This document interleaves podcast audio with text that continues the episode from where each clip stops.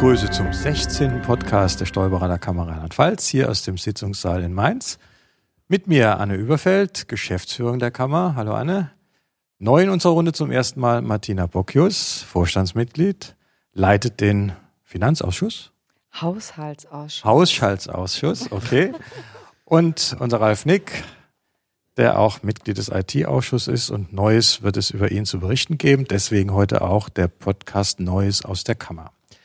Ja, was gibt es Neues zu berichten, Ralf? Wir hatten einen Termin, Kammerversammlung, Wahlen. Was ist da passiert? Ja, mit der wichtigste Termin der Kammer im Jahr, die Kammerversammlung dieses Jahr, haben turnusmäßig Vorstandswahlen angestanden äh, auf die 15 Plätze, die zu vergeben waren. Der Kollege Thiemann hat ja verzichtet auf die auf eine neue Kandidatur haben. Genau, er bleibt aber im Versorgungswerk, soweit ich. Präsident des ja, Versorgungswerks, ganz genau, will er bleiben. Äh, haben sich drei Kolleginnen quasi und Kollegen beworben auf diese eine Stelle. Obwohl, es ist ja der komplette Vorstand neu gewählt worden, also hätten alle drei reinkommen können. Jedenfalls neu im Vorstand ist die Frau Petra Salm aus Trier. Die restlichen Vorstandsmitglieder des alten Vorstandes wurden wiedergewählt. Frau Salm ist, glaube ich, bekannt als Rechnungsprüfung. Rechnungsprüferin. Sie hat dich, Martina, quasi geprüft und kontrolliert. Insofern äh, äh, durchaus bekannt und jetzt bei uns im Vorstand. Ja, was war sonst noch neu, Martina? Wir haben ja ein äh, interessantes Mitglied jetzt in unserer Runde hier. Ja, ein sehr, ähm, sehr prominentes Mitglied jetzt sozusagen, weil wir haben einen neuen Vizepräsidenten. Der Thiemann ist ja ausgeschieden und äh, ja, gewählt wurde Ralf Nick als neuer Vizepräsident. Ja, an der Stelle auch von uns Podcastlern. Herzlichen, Herzlichen Glückwunsch. Glückwunsch. Vielen Dank. Und ähm, damit bist du ja auch jetzt im Präsidium ja. und leitest einen Ausschuss. Ganz genau. Ich leite den Ausschuss für Öffentlichkeitsarbeit, Information und Zukunft des Berufes. Gut, die Insider werden jetzt merken, dass die Zukunft des Berufes eigentlich früher woanders angesiedelt war, nämlich beim IT-Ausschuss. Und wir haben das also dir jetzt als jungen Kollegen in deinen Ausschuss übertragen. Ich denke, das war eine sinnvolle Entscheidung. Und du wirst mit der Zukunft sicher was Vernünftiges anfangen, bin ich überzeugt. Ja, das waren die Wahlen. Ich glaube, mehr ist da nicht zu berichten. Es gab also keine großen Überraschungen. Die Geschäftsführung war auch mit dem Ablauf der Wahlen zufrieden, gehe ich davon aus. Absolut. Gab auch keine Patzer. Alles bestens. Alles bestens gelaufen. Prima. Ja, es wurde aber noch jemand gewählt, und zwar der Ombudsmann. Vielleicht können wir da von der Geschäftsführung mal hören, was ist denn der Ombudsmann? Was tut er denn bei der Kammer? Und vor also, allen Dingen, wer ist es denn geworden? Genau. Also der neue Ombudsmann ist äh, Steuerberater Peter Weber aus Montabaur. Herr Weber war früher ja schon mal im Vorstand der Kammer, hatte sich da aber zurückgezogen und hat aber eben auch Erfahrung aus dem Berufsrecht, Ausbildungswesen etc. Das ist wichtig, dass der Ombudsmann auch ein bisschen in der Kammerarbeit sich auskennt. Seine Aufgabe liegt aber eigentlich völlig außerhalb der eigentlichen hoheitlichen Kammeraufgaben, sondern er ist als Ansprechpartner für Berufsangehörige da, die Hilfe suchen. Es gibt hier immer mal das Problem, wenn gerade Einzelkämpfer oder dergleichen finanzielle Probleme haben oder persönliche Probleme haben, dass sie nicht unbedingt an die Kamera gehen möchten, weil wir ja eigentlich dann verpflichtet sind, hoheitliche Aufgaben wahrzunehmen, das Berufsrecht auszuüben. Und das muss eben der Ombudsmann nicht. Der Ombudsmann kann sich um diese Berufsangehörigen in Not kümmern. Er kann ihnen Ratschläge geben, mit ihnen beraten, was es für gangbare Wege gibt, aus, einer, aus einem Problem rauszukommen, solche Dinge. Er wird uns also auch nicht äh, informieren oder so, das ist nicht seine Aufgabe, sondern er ist da zur Geheimhaltung befugt. Das heißt, er wird nicht, sondern der darf gar nicht informieren. Das heißt, er ist da völlig außen vor und ein Kollege oder Kollegin, der ihn in Anspruch nimmt, kann da auf völliges äh, Vertrauen äh, rechnen mit genau. seinen Anliegen. Ganz genau. Im Gegensatz dazu muss man halt immer sagen, wenn er ein, ein Kollege, der in Schieflage geraten ist, einen, ein Mitglied des Vorstandes ansprechen würde, dann hätten wir halt schon direkt das berufsrechtliche Problem, dass wir aus dem Vorstand der Sache nachgehen müssen. Das ist richtig. Die Kammer mhm. oder der mhm. Vorstand muss natürlich tätig werden, wenn es ein Problem gibt oder wenn man ein Problem sieht. Der Ombudsmann kann erstmal helfen und möglicherweise das Problem außen vor lösen. Mhm. Also eigentlich eine schöne Sache, aber es wird, glaube ich, relativ wenig genutzt. Wobei die. Frage ist, wie mhm. erfahren wir das überhaupt, wenn wir es nicht wissen dürfen? Äh, wie rechnet der eigentlich ab? Geht das dann irgendwie? Ja. ja, also eine Abrechnung erfolgt. Das heißt, dann weiß man schon, der hat zumindest eine Tätigkeit genau. ausgeübt, aber das Ganze ist dann ohne Namensnennung wahrscheinlich. Absolut. Ja. Also er sagt einfach nur, ich hatte einen Einsatz und habe dafür das und das gemacht. Okay. Und das beruht auf einfach dann auf Vertrauen auch ja. unsererseits. Deswegen ist es auch wichtig, wie man den Ombudsmann auswählt. Gut. Da können wir auch, glaube ich, dem Kollegen Weber vertrauen. Den kennen wir alles seit vielen, vielen Jahren als zuverlässigen Kollegen. Ja. Ja, das ist der Ombudsmann. Was haben wir noch Neues? Es wird ein Artikel erscheinen in der nächsten Kammermitteilung über die Zeichnungsbefugnis. Da gibt es auch immer, glaube ich, so ein bisschen Rätselraten, was, wann darf ein Steuerberater, insbesondere wenn er angestellt ist, was darf er eigentlich unterzeichnen? Darf er überhaupt unterzeichnen? Und wenn wie, darf er unterzeichnen? Das ist eine Standardfrage, die gerade junge Steuerberater immer wieder an die Kammer richten. Deswegen erscheint auch der Beitrag in der Kammerinfo dass man so eine Orientierungslinie hat. Das Problem ist ja immer, man ist junger angestellter Steuerberater und muss sich mit seinem äh, Arbeitgeber verständigen, was darf ich unterzeichnen, was darf ich nicht, was muss ich möglicherweise unterzeichnen und in welcher Form. Und das haben wir so ein bisschen zusammengefasst eben, einmal differenziert nach angestelltem Steuerberater und nach freiem Mitarbeiter. Und ganz kurz zusammengefasst ist es eigentlich so, ähm, der angestellte Steuerberater darf außer der Gebührenrechnung alles unterzeichnen, Gebührenrechnung Kanzleienhaber vorbehalten, aber er muss sich natürlich mit seinem Arbeitgeber da absprechen.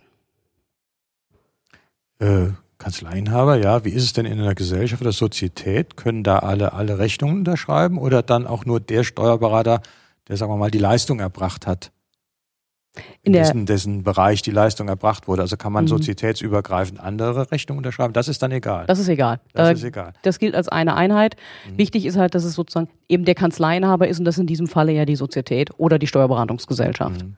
Gut. Und für den Angestellten ist also wichtig, dass er das kenntlich macht, dass er äh, im Auftrag in Vertretung oder genau. jedenfalls mit Prokura, wenn es sowas dann ist. Genau, bei einer Gesellschaft mit Prokura. Ja. Er muss natürlich dran denken, das heißt eigentlich der Arbeitgeber muss dran denken, er kann dem angestellten Steuerberater bei steuerlichen Sachverhalten, bei denen der angestellte Steuerberater involviert war, nicht verbieten, mit zu unterzeichnen. Er hat kein Alleinunterzeichnungsrecht, aber er hat das Recht, dass er aufgrund der Eigenverantwortlichkeit der Berufsausübung mit unterzeichnet.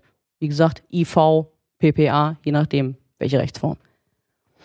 Gut, ich denke, das ist mal ganz hilfreich, da eine Klarstellung äh, zu geben, denn die jungen Kollegen sind da sicher nicht immer so ganz sicher, was zu tun ist, obwohl das ja eigentlich Prüfungsstoff der Steuerberaterprüfung ist, ne? Das ist ja Berufsrecht. Theoretisch sollte wird Berufsrecht man, geprüft, ja. Sollte man meinen. Aber die Praxis sieht da halt wahrscheinlich ein bisschen anders aus. Ich bin jedenfalls auch nicht im Berufsrecht geprüft worden zu meiner Zeit. Es wird heute nicht viel anders sein. Wird so gut wie gar nicht geprüft. Aber das haben wir jetzt nicht gesagt.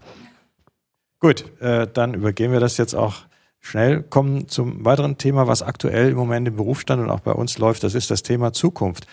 Ralf, äh, wir haben gerade eben erfahren, du übernimmst dieses Thema sozusagen neu in deinem Ausschuss Öffentlichkeitsarbeit. Ähm, die Bundeskammer hat ja da eine große Initiative jetzt schon länger gestartet. Äh, was kann man da sagen? Was haben die da nun verbreitet und was veranstalten die mit der Zukunft? Was veranstalten die mit der Zukunft? Ja, äh, das Thema bei der Bundeskammer heißt äh, Steuerberatung 2020. Da wird sich mit verschiedenen Themen der Steuerberatung auseinandergesetzt, wie sie sich in den nächsten Jahren entwickeln wird. Da geht es um Mitarbeiterauswahl, äh, wie kann ich mich um neue Mandate oder wie kümmere ich mich um neue Mandate, wie sieht es mit IT aus, äh, der Wandel, der uns in den nächsten Jahren beschäftigt. Äh, es gibt insbesondere gerade bei den Mitarbeitern sehr viel, wird ein großer Wandel stattfinden, weil halt immer viel äh, Personal vorhanden ist. Die hat unter dem Motto gestanden, der Kampf um die besten Köpfe zum Beispiel bei den Mitarbeitern. Wie bin ich ein attraktiver Mitarbeiter, äh, Arbeitgeber? Und da sehen wir es halt für wichtig, das den Kollegen zu transportieren, die Erkenntnisse, die die Bundeskammer aus diversen Workshops erzielt hat, äh, näher das zu bringen. Das wäre meine Frage gewesen, wie kommt denn die Bundeskammer zu diesen Erkenntnissen? Äh, die ist ja auch nicht allwissend, die Kammer. Wie, wie ist das abgelaufen? Ja, da haben verschiedene Workshops stattgefunden unter Einbeziehung der Regionalkammern. Da waren teilweise auf den Workshops 60 Kollegen aus den Vorständen der einzelnen Regionalkammern. Und da hat sich auch ein Zukunftsforscher mit diversen äh, Themen auseinandergesetzt. Und da wurden, wie gesagt, in dem Workshop ausgearbeitet, zum Beispiel bei dem Kampf um die besten Köpfe, wie kann ich als attraktiver Arbeitgeber in Zukunft äh, da stehen. Und da haben sich halt viele Leute Gedanken gemacht aus der Praxis, für die Praxis. Und äh, ich denke mal, im Endeffekt ist ein guter Handlungsleitfaden entstanden. Ja.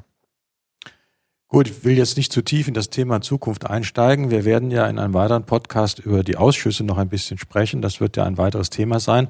Und dann kannst du auch berichten, äh, was wir hier in Rheinland-Pfalz mit dem Thema Zukunft machen werden. Das wollen wir dann ein bisschen an einem anderen Termin vertiefen. Das hier ist einmal der Ausblick der Bundeskammer, die da die Initiative und den Anstoß gegeben haben. Äh, auch unsere DATEV ist ja da aktiv äh, mit der Zukunft.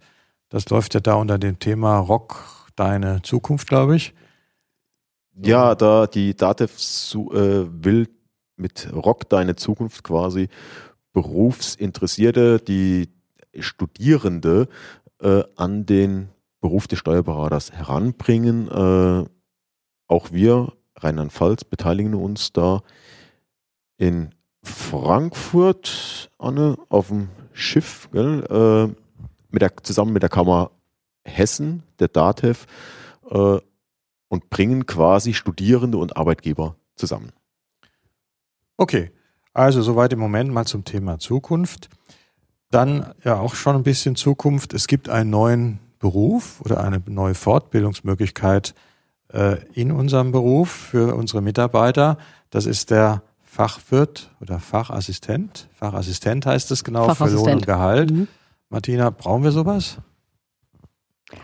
Ähm, ja, wir brauchen sowas. Also es liegt einfach daran, dass wir natürlich ähm, fortentwickeltes Personal benötigen, also einfach junge Leute ähm, oder auch wieder Berufseinsteiger, die sich in den, die sich einfach fortentwickeln wollen.